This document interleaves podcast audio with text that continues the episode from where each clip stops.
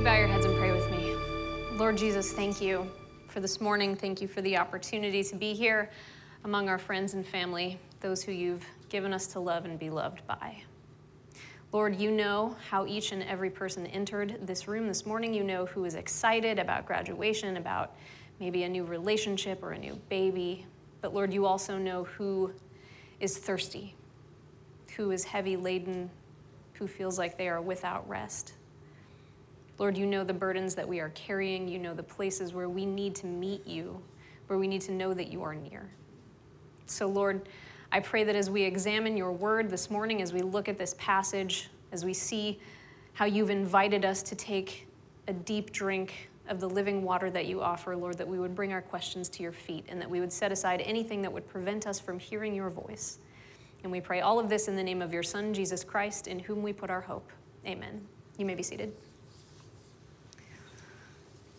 So as Jeff mentioned, we are in our series called Nine Conversations, where we're going to be looking at some individual dialogues that Jesus had with people he crossed paths with uh, during his earthly ministry. And these dialogues are invaluable to us, I think, because you can learn a lot about a person if you have the opportunity to listen in on their private conversations. And these conversations, even the private ones where it's only Jesus and another speaker present, have been opened up to us through the Gospels for our observation. And so it's our hope that as we examine these conversations that we will discover something of, of the captivating charm of Jesus that seemed to attract so many different people of different, you know, social, economic, religious, and moral backgrounds. Even, even when, as we'll see here, the conversation involves him revealing to them their sin. Because Jesus always tells us the truth. And telling the truth can be pretty hard. Um, When Rob and I first got married, we lived in a little garage apartment in Avalon, which was awesome. Uh, it was so easy to clean. But uh, I worked at Herndon, so I felt like I was just always in the car, just always commuting for a really long time. And even though we'd gone through pre-marriage counseling and we talked about our goals and our dreams and how we would relate to each other's crazy families, there are things that you just don't realize you skipped. Uh, and for us, one of those things was dinner. Who's responsible to make it, what time, et cetera. And he worked closer to Avalon, so he was always getting home before me. But I had it, I had this idea in my head that I was responsible to have dinner on the table as soon as I got home, just, you know, for all eternity. And Rob didn't protest, so I assumed he must, you know, think think the same. So one day I'd had a particularly difficult long day at work, and I was getting out late, and so I'm sitting in traffic, and I'm just taking a mental inventory of what's in the house so I can figure out what to make for dinner. And I and I figure out if I just have if I just have an onion, then I can make pasta. So so I call Rob and I'm like, hey, are you at home? And he said, no, I'm I'm at Barnes and Noble. And I said, oh, okay, well, um, I got out late. I need to stop. I need to get this onion so that I can make pasta tonight. And he's like, okay, great. See you in a bit. We hang up.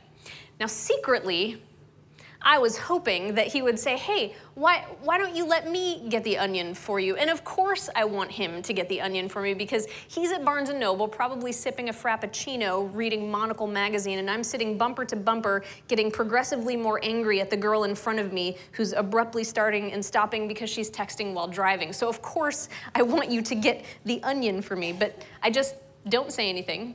I just stew in my rage for about ten minutes, and finally I just I decide to call him back, and I'm like, hey, uh, and, and he answers, he's like, yes, and I'm like, would you mind picking up the onion on, on, on your way home? And he's like, yeah, sure, absolutely. So we hang up.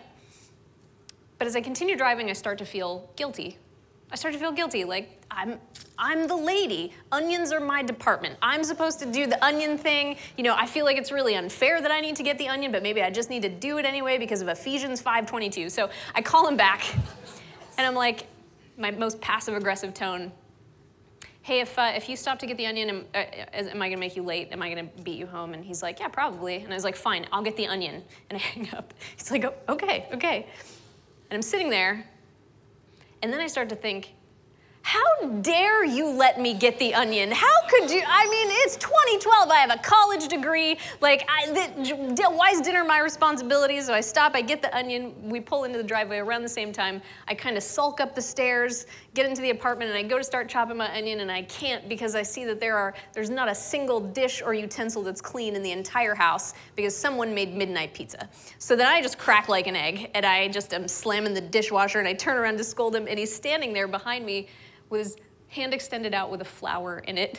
And he's, I know, I know, I'm the worst. And he's like, I got you this flower. And I was like, I don't want your flower. I wanted an onion. Just wanted an onion because I just wanted, didn't want to stop, and I've had a long day, and why do I always have to make dinner? And he goes, hey, hey, I'm, I'm so sorry. I, I knew that today was your long day, so I was actually at Waterford waiting to ask you to come have dinner with me there, uh, but you called and you seemed so intent on getting the onion that I just thought, oh, she wants to make dinner, so I didn't mention it. Guys, why is it so hard for us to tell each other the truth? You know, I, I could have had a delightful dinner of pork belly tacos followed by a hot bag of donuts at Smoky Bones with my husband that day, but I couldn't because I didn't tell him the truth.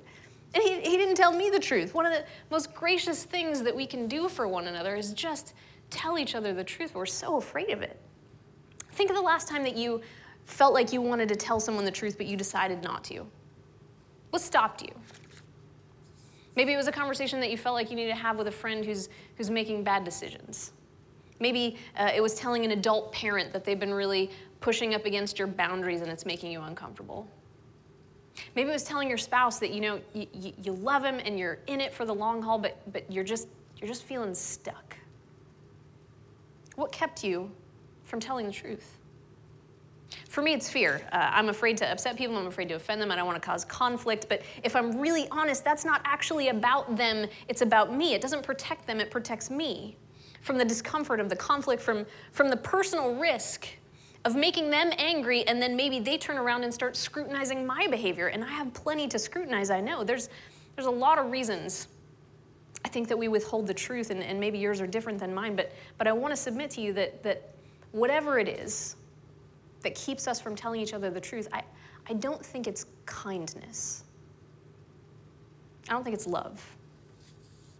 So we're picking up this morning in John chapter four, where Jesus has a conversation with a Samaritan woman. And this chapter begins with Jesus having to abruptly leave Judea and head back to Galilee. And we're not given a ton of information about why that is, but we can assume that John the Baptist has recently gotten arrested, and, and the Jews investigating him know that he's associated with Jesus. So uh, they might be coming for Jesus next. So Jesus wisely makes a quick exit.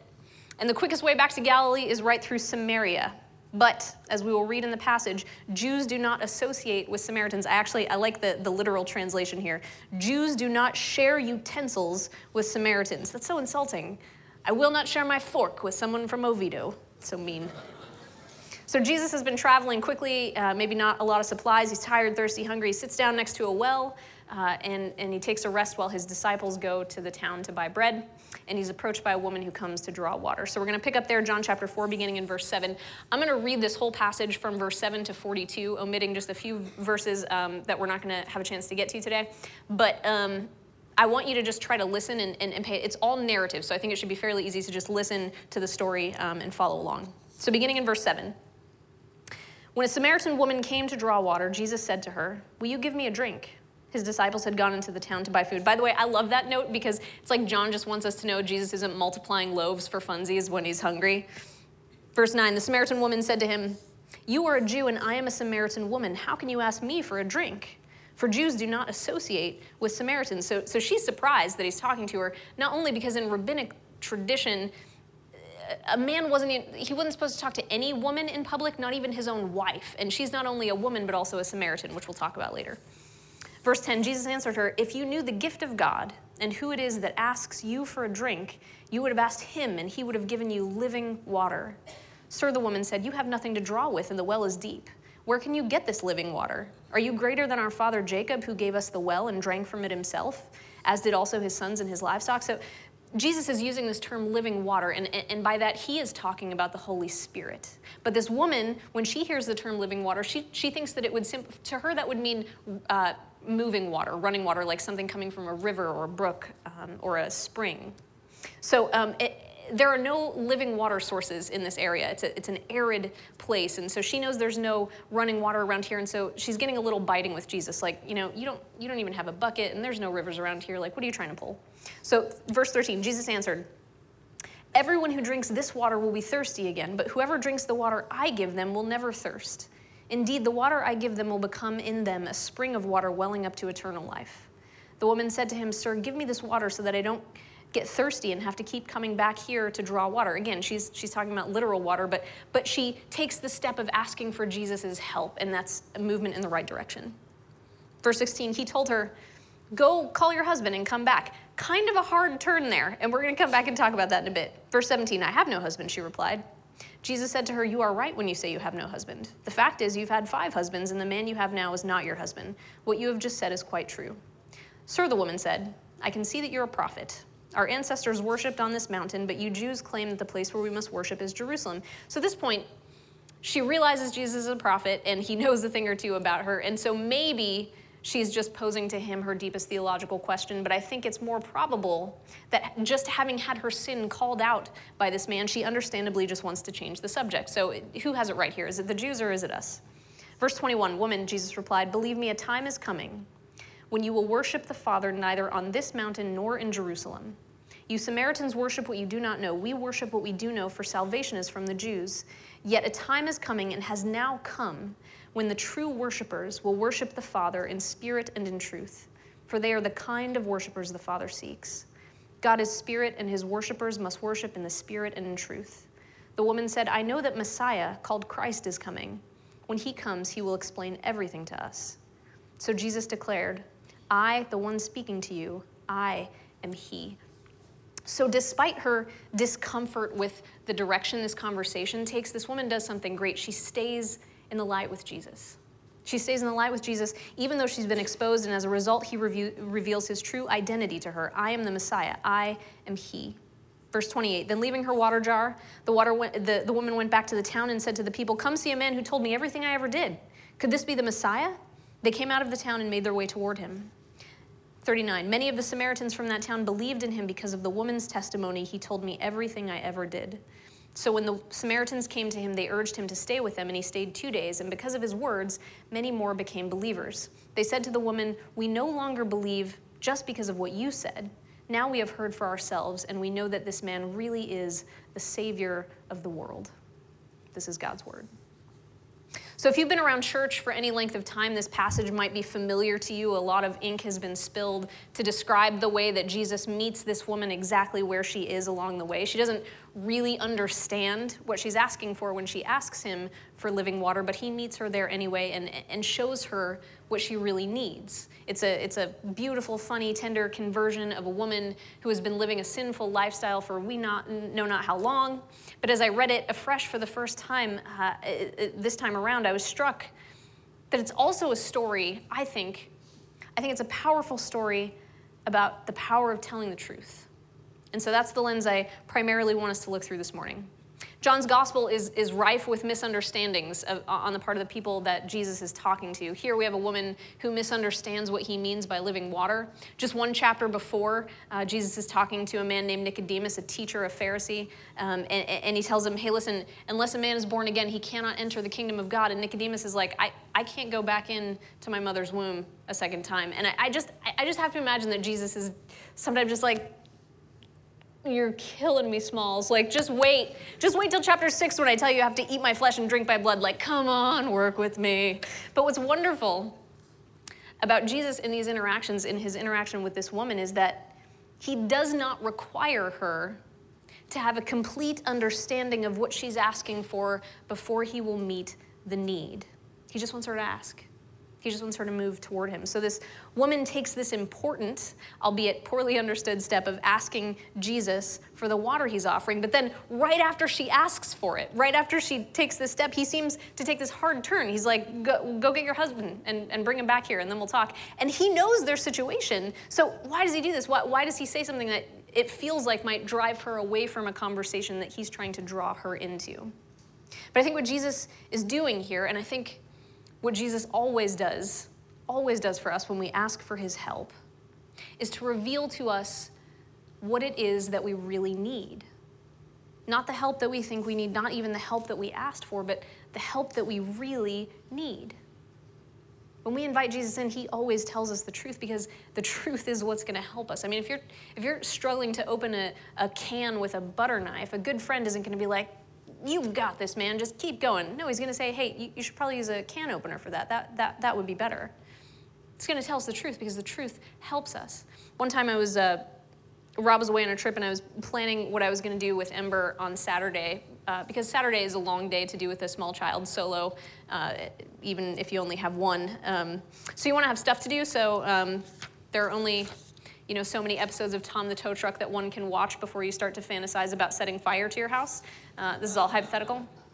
So I was planning what we were going to do, and I decided I'm going to take her to the park. We're going to go on a bike ride around the neighborhood. She has this cute little, you know, pink radio flyer tricycle that she pedals around the neighborhood. It's adorable. So we're ready to go, and I open the door to go outside when it just, the sky bursts into buckets of water that start falling down, just pouring rain, big flash of lightning. So I have to turn around, close the door, and look at my little girl with her sweet little face and little pigtails just beaming with excitement to go outside. And I'm like, babe, I'm I'm so sorry. I don't, we, we can't go out there. And she im- instantly is misty-eyed, and she's like, but I need to go out there.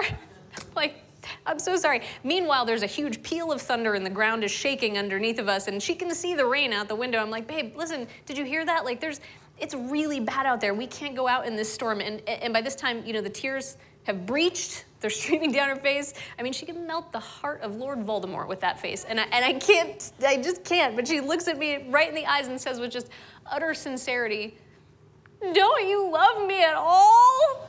There's shingles flying off our roof. Of course I love you. Of course I love you. We have such tunnel vision sometimes for, for, for what we want that we can't see what it is that we actually need. Jesus, Jesus loves us too much to give us what we want if what we want is going to get us hurt. So this woman, she finally asked Jesus for his help. Sir, give me this water so I don't have to keep coming back to the well. And the way he offers his help is to tell her the truth about what she really needs, because the truth is she doesn't need a drink of water from this well. She doesn't need that. She needs to receive the living water from Jesus. She needs to receive Jesus and for her life to be transformed. She needs to leave a lifestyle that, that has her coming at, at what the passage tells us is, is the sixth hour to draw water. That's high noon. That's the hottest part of the day. She comes to draw water at the hardest, hottest part of the day because she's living a lifestyle.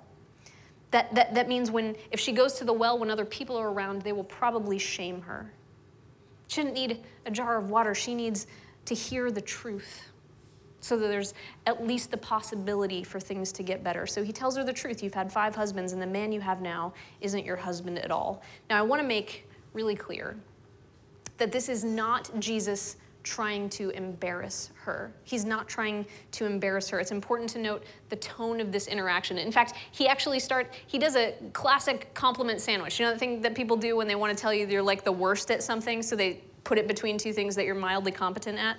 Um, I, I, I can't keep a beat and sing at the same time, for example. One time at a, at a worship rehearsal, Andy handed me a tambourine that he wanted me to play for a song, and and, and you would think that a tambourine is a really easy thing to play, right? It has one job, just jingle, right? So I play it, and I feel like I've done well, and Andy comes up to me after the song, and he says, listen, Kaylee, you are you are just doing so well on, on those harmonies. I really appreciate that. I don't think the tambourine is going to be your instrument, but uh, you're just killing it on the choruses, compliment sandwich. So Jesus... Jesus says, you're you're right when you say you have no husband, but the word that translates right here uh, is kalos, which, which uh, translates in other places as lovely or beautiful. He's saying, you've done a lovely thing by saying this. You've, you've done something right here. You, you've told me the truth. You, you've done an honest thing because you've had five husbands and the man you're living with now, you're not married to. You've told me the truth.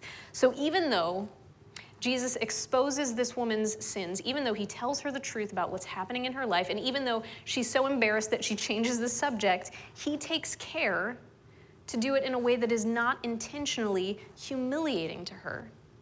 I mean, I think it's no accident that he's talking to her when she's alone. I mean, did it really take twelve of the other guys to go to the town to buy bread for thirteen people? That seems odd to me. I mean, he's he's alone with her on purpose. He's trying to protect her from from a potentially very shaming exchange. He's protecting her dignity. And I want to pause here for a second because I think there is a valuable lesson for all of us Christian people to learn about, about how Jesus approaches this woman. There is a way to tell people the truth. There's a way to tell people the truth who we love, who are in our lives, who we don't love, who are in our lives. There's a way to tell people the truth that does not injure them beyond the, the unavoidable pain of exposure. So this is not Jesus advocating that we that we go around sneaking up on sin, sinners and busting them in the act. That's not winning anybody for the gospel. I mean, people might call you a tool of the kingdom, but in the words of Inigo Montoya, I do not think it means what you think it means. okay? This is not what God wants from us. The purpose of revealing her sin to her is not to humiliate, but to heal this woman. You understand? Treatment can only become possible once there's been a diagnosis. Jesus is never trying to hurt us by revealing to us our sin. If you are ever telling someone the truth in order to hurt them, you are not telling them the whole truth. Because you're leaving out the part where you're rejoicing in their failure, which means you are not seeing them nor their failure in a fair light. Jesus is never trying to hurt us by revealing to us our sin. This kind of exposure is an act of grace. So we don't keep following a path that will eventually lead to our destruction. Now, that doesn't mean it's not going to hurt. Doesn't mean it doesn't hurt. God's not trying to humiliate you, but there's a certain level of pain that we experience just in the exposure itself. My husband uh, convinced me to try CrossFit, and before you say anything, I know that that was a thing I swore I would never do in another sermon fairly recently, but he's handsome and persuasive, so I went. And he had been going for about three months before I started, and he would come home his first few weeks with these stories about what the workouts were like, and the stories went something like this. So today, the workout consisted of everyone forming a line in the class and then taking turns punching me in the face. And then they formed a circle around me and laughed. And and I knew that couldn't actually qualify as cardio, so I thought, surely he's exaggerating. Uh, but but it seemed like maybe there was some intentional humiliation going on, maybe like a an, an initiation gauntlet for new people. So I was really nervous on my first day. I hadn't done anything even remotely athletic in probably about two years. So when I got there and I did the class, I realized no no one was shaming me.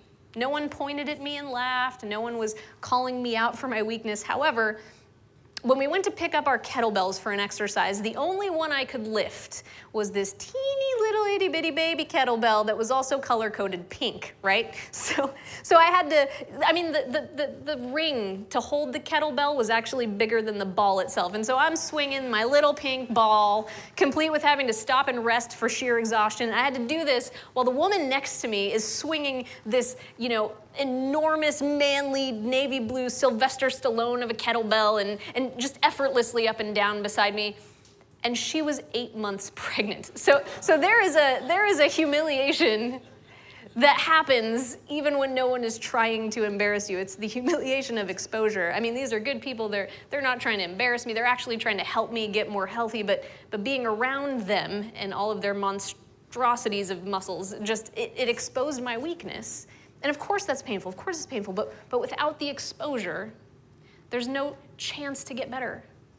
There's no opportunity for change. It's the necessary first step toward getting better. So if you've been exposed, if you got caught, and it's painful, and, and, and, and now you just feel like God is out to get you, listen, he is. He is out to get you, but, but not to punish you. He's out to get you back.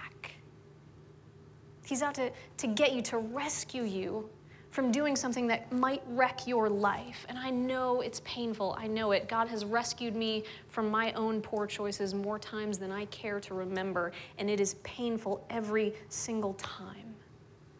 But if, if pain is what will separate us from our idols, idols of security, wealth, relationships, success, love, if we worship things that don't give us life back, and it's pain that breaks our bondage to these lifeless things, then that pain is not the fury, but the grace of God. I know this woman was experiencing pain. I know it. She's been exposed. This would be a great time to take her jar and go home, and, and that's what makes her response so remarkable to me. Her response is to stay in the light. She stays in the light. She's been exposed. She could retreat, but she stays in the light with Jesus. She diverts the conversation because she's embarrassed. She wants to change the subject, but she doesn't leave. She stays in the light with Jesus. I don't know what he's revealed to you that hurts too much to look at, but listen, stay in the light. Stay in the light with him because you have no idea the impact that decision might have. This woman had no idea the impact her decision might have. Not only is Jesus not trying to embarrass her in this exchange, he is enlisting her help to heal a wound that's almost a thousand years old in the life of her people. This, remember, this entire conversation is so highly unusual because, as we read, Jews do not associate with Samaritans. Uh, Assyria, the, the, the, the kingdom of Assyria, had conquered the northern kingdom of Israel in the early seven hundreds B C, and they deported all the Samaritans, and they brought in Canaanites, and, and they brought in their gods to worship. And so the southern kingdom of Judea, with Jerusalem in it, um, they looked at the Samaritans as, as, as religiously polluted. But the rift is actually much older than that. So, so before the kingdoms ever actually split into two, before it was Judea in the south and Israel in the north, it was still united under Solomon. And when he died, his son Rehoboam was poised to take the throne. Uh, and, and all of the United Kingdom was ready to crown him king, but they just had one little request. They said, hey, can you just can you just lighten up a bit? Because your dad really imposed a lot of really heavy burdens on us and we're struggling. Can you just lighten up a bit? But Solomon's son didn't didn't want to look weak in front of his friends. And so he said, no, not only am I not going to lighten up, I'm actually, I'm going to make the burdens harder. You think my dad was hard? I'm going to be so much harder than him. And so the ten tribes in the north revolt, and they pick their own king, Jeroboam, to, to be crowned king in what becomes the northern kingdom of Israel with Samaria as its capital. And Rehoboam, Solomon's son, becomes king in what becomes the southern kingdom of Judea with uh, Jerusalem as its capital. But here's what happened. The king of the north of, of, of Israel begins to get nervous that if the people start traveling to Jerusalem, to, to the south in Judea, to worship God, that he's gonna lose all his power and slowly be overthrown by Solomon's son. So he says, listen guys, it is just, it's too hard for you guys to be traveling to Jerusalem to worship God, so, so here's what I'm gonna do. He, he, he, fa- he fashions two calves out of pure gold. This is starting to sound familiar, right? He, he fashions two idols out of gold, and, and and and says, look, Israel, here are the gods. Here are your gods that brought you up out of the land of Egypt. And he set them up in the cities of Bethel and Dan, and then he designates the day for their worship on the same day as the, as the worship festival in Jerusalem. So the one day that people are supposed to be making sacrifices to Yahweh, in Israel they are coming to make sacrifices to these golden calves, these idols that their king has set up. That is why That is why God-fearing Jews would rather go miles out of their way rather than set foot through Samaria, because to them, the Samaritans had made a mockery of, of the worship of the one true God. They, they raised their hands on the same day and they offered the same sacrifices, but they offered them to an idol no more divine than a twenty-four karat cow. They had forsaken God. So there was nothing of merit that could have invited Jesus to this city, to this well, to this woman on this day, which, which is why when he encounters her and reveals who he is, and she runs back to the village to tell the people who could rightfully scorn her that she's met the Messiah, and they all come running, there, there is a cosmic triumph here. The host of heaven must be rejoicing as God himself has walked into this God-forsaken town just to claim back his long-lost bride. Because not a thousand years of infidelity is enough to extinguish his love.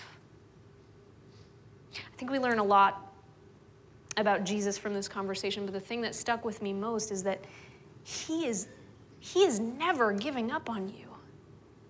He's never giving up. You think he's given up on you? There is no place in hell he wouldn't go just to get you back. All this was possible because Jesus told her the truth, and she told others the truth about Jesus. And that is the calling that he invites each and every one of us into, no matter your history, no matter your sins, no matter your skill set. And I know you might not think that you could be a representative of Jesus to other people because of all the stuff you've done, but listen, this woman, this notorious woman, is the one that God uses to win back people who have strayed from him for a millennia. It's not about your credentials. You understand? God is no respecter of persons. He doesn't look for people who are perfect. He looks for people who are thirsty. This woman's witness is clumsy at best. Come and see a man who told me everything I ever did. Could this be the Messiah? It, the, the best evangelism, it doesn't necessarily come from people who are most eloquent. It comes from people who are most transformed. She didn't have to be eloquent. She just has to be honest. She just has to be willing to take a risk for others to know the truth that she knows. And it is risky. She's going to people who, who she's been hiding from for years uh, to tell them, hey, everything you thought about me is right. And this guy knows it. He knows it all. Could this be the Messiah? But what happens? Do they scorn her? Do they mock her? No. They all come running. You don't know who God might have for you to bring back to the water. My brother Jason said his first curse word when he was three years old. Uh, if you've ever been around Regroup, you may know some of my story. You may know that most of my family of origin, we are all in recovery for something, for alcoholism, codependency, substance abuse. We're like the golden corral of dysfunction, just a little bit of everything. But I share this with you now to indicate how it's possible that my brother would have come to be familiar with a curse word at such a tender young age. Um, colorful language was probably the least of our offenses at the time. So Jason's three years old. He's sitting in the back of the car. He's trying. He's in, strapped into his car seat. He's trying to get his shoe on. And I don't know if you've ever seen a toddler try to put a shoe on, but it's awesome. It's just hysterical. They're so bad at it. And so he's like, can't get it. Finally gets fed up, takes the shoe, chucks it at the dashboard, and he goes, effing shoe. Only he said the real word. And my parents are like, oh, where did he learn that word? Well, he learned it from them. I mean, it, it wasn't me. I hadn't been born yet. It was definitely not me. Uh, they didn't try to teach it to him. They weren't trying to teach it to him, but, but in all those little in-between times when they thought he wasn't listening, he learned it all the same. Guys, sin is, is sticky. It's so sticky. It gets on other people whether we want it to or not. It never affects only us. Our sin and our obedience are sticky. It never affects only us. You don't know the ripple effects when you tell the truth or when you withhold it. You don't know if that awkward conversation could eventually save your friend's marriage. Solomon's son didn't know that, that, that saying no to a simple request could lead Israel into a thousand years of idol worship. Eve couldn't have known that when she took a bite of that fruit, it would mean she one day had to watch her children die. We don't know. We cannot know the damage that we will cause with our silence when someone we love needs to hear the truth. And in the same way, we can't know all the good that we have a hand in when we take that risk, when we expose ourselves to possible scrutiny, to tell other people the truth. It is, it is worth the risk. It could save a marriage, which could save a church, which could bring God's word to an entire city. Guys, you, you are God's plan A for somebody. I promise you, you are. And I'm not telling you that you, you can skip the hard work of, of staying in the light. You've got to drink the living water before you can give it out. But listen, all I'm saying is don't let your mess keep you from being his messenger. Because I'll tell you one thing, there is something irresistibly compelling about a person who has been in hell and who has come back living. Let's pray. Jesus, thank you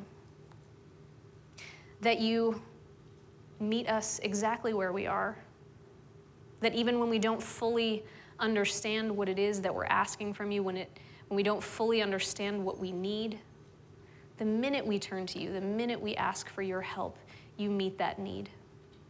Sometimes simply by revealing to us the truth of our predicament, the places that we need to walk away from, the places that we need to walk toward.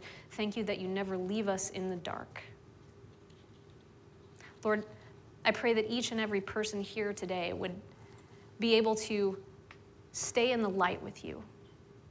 Whatever it is you're revealing to them about themselves, whatever it is you're asking them to do in terms of sharing your truth with someone else, Lord, I pray that each and every one of us would have the courage to move toward you, to take those next steps, to trust that no matter how awkward it is or how painful it is or no matter how much we don't know how it's going to end, Lord, that you have all things under your control and you have been grooming us for this. You have called us into this and you will see it through.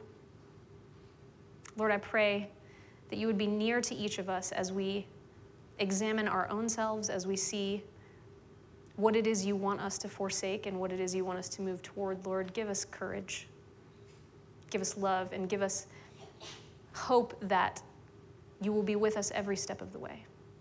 And we pray all of this in the name of your Son, Jesus Christ, in whom we put our hope. Amen.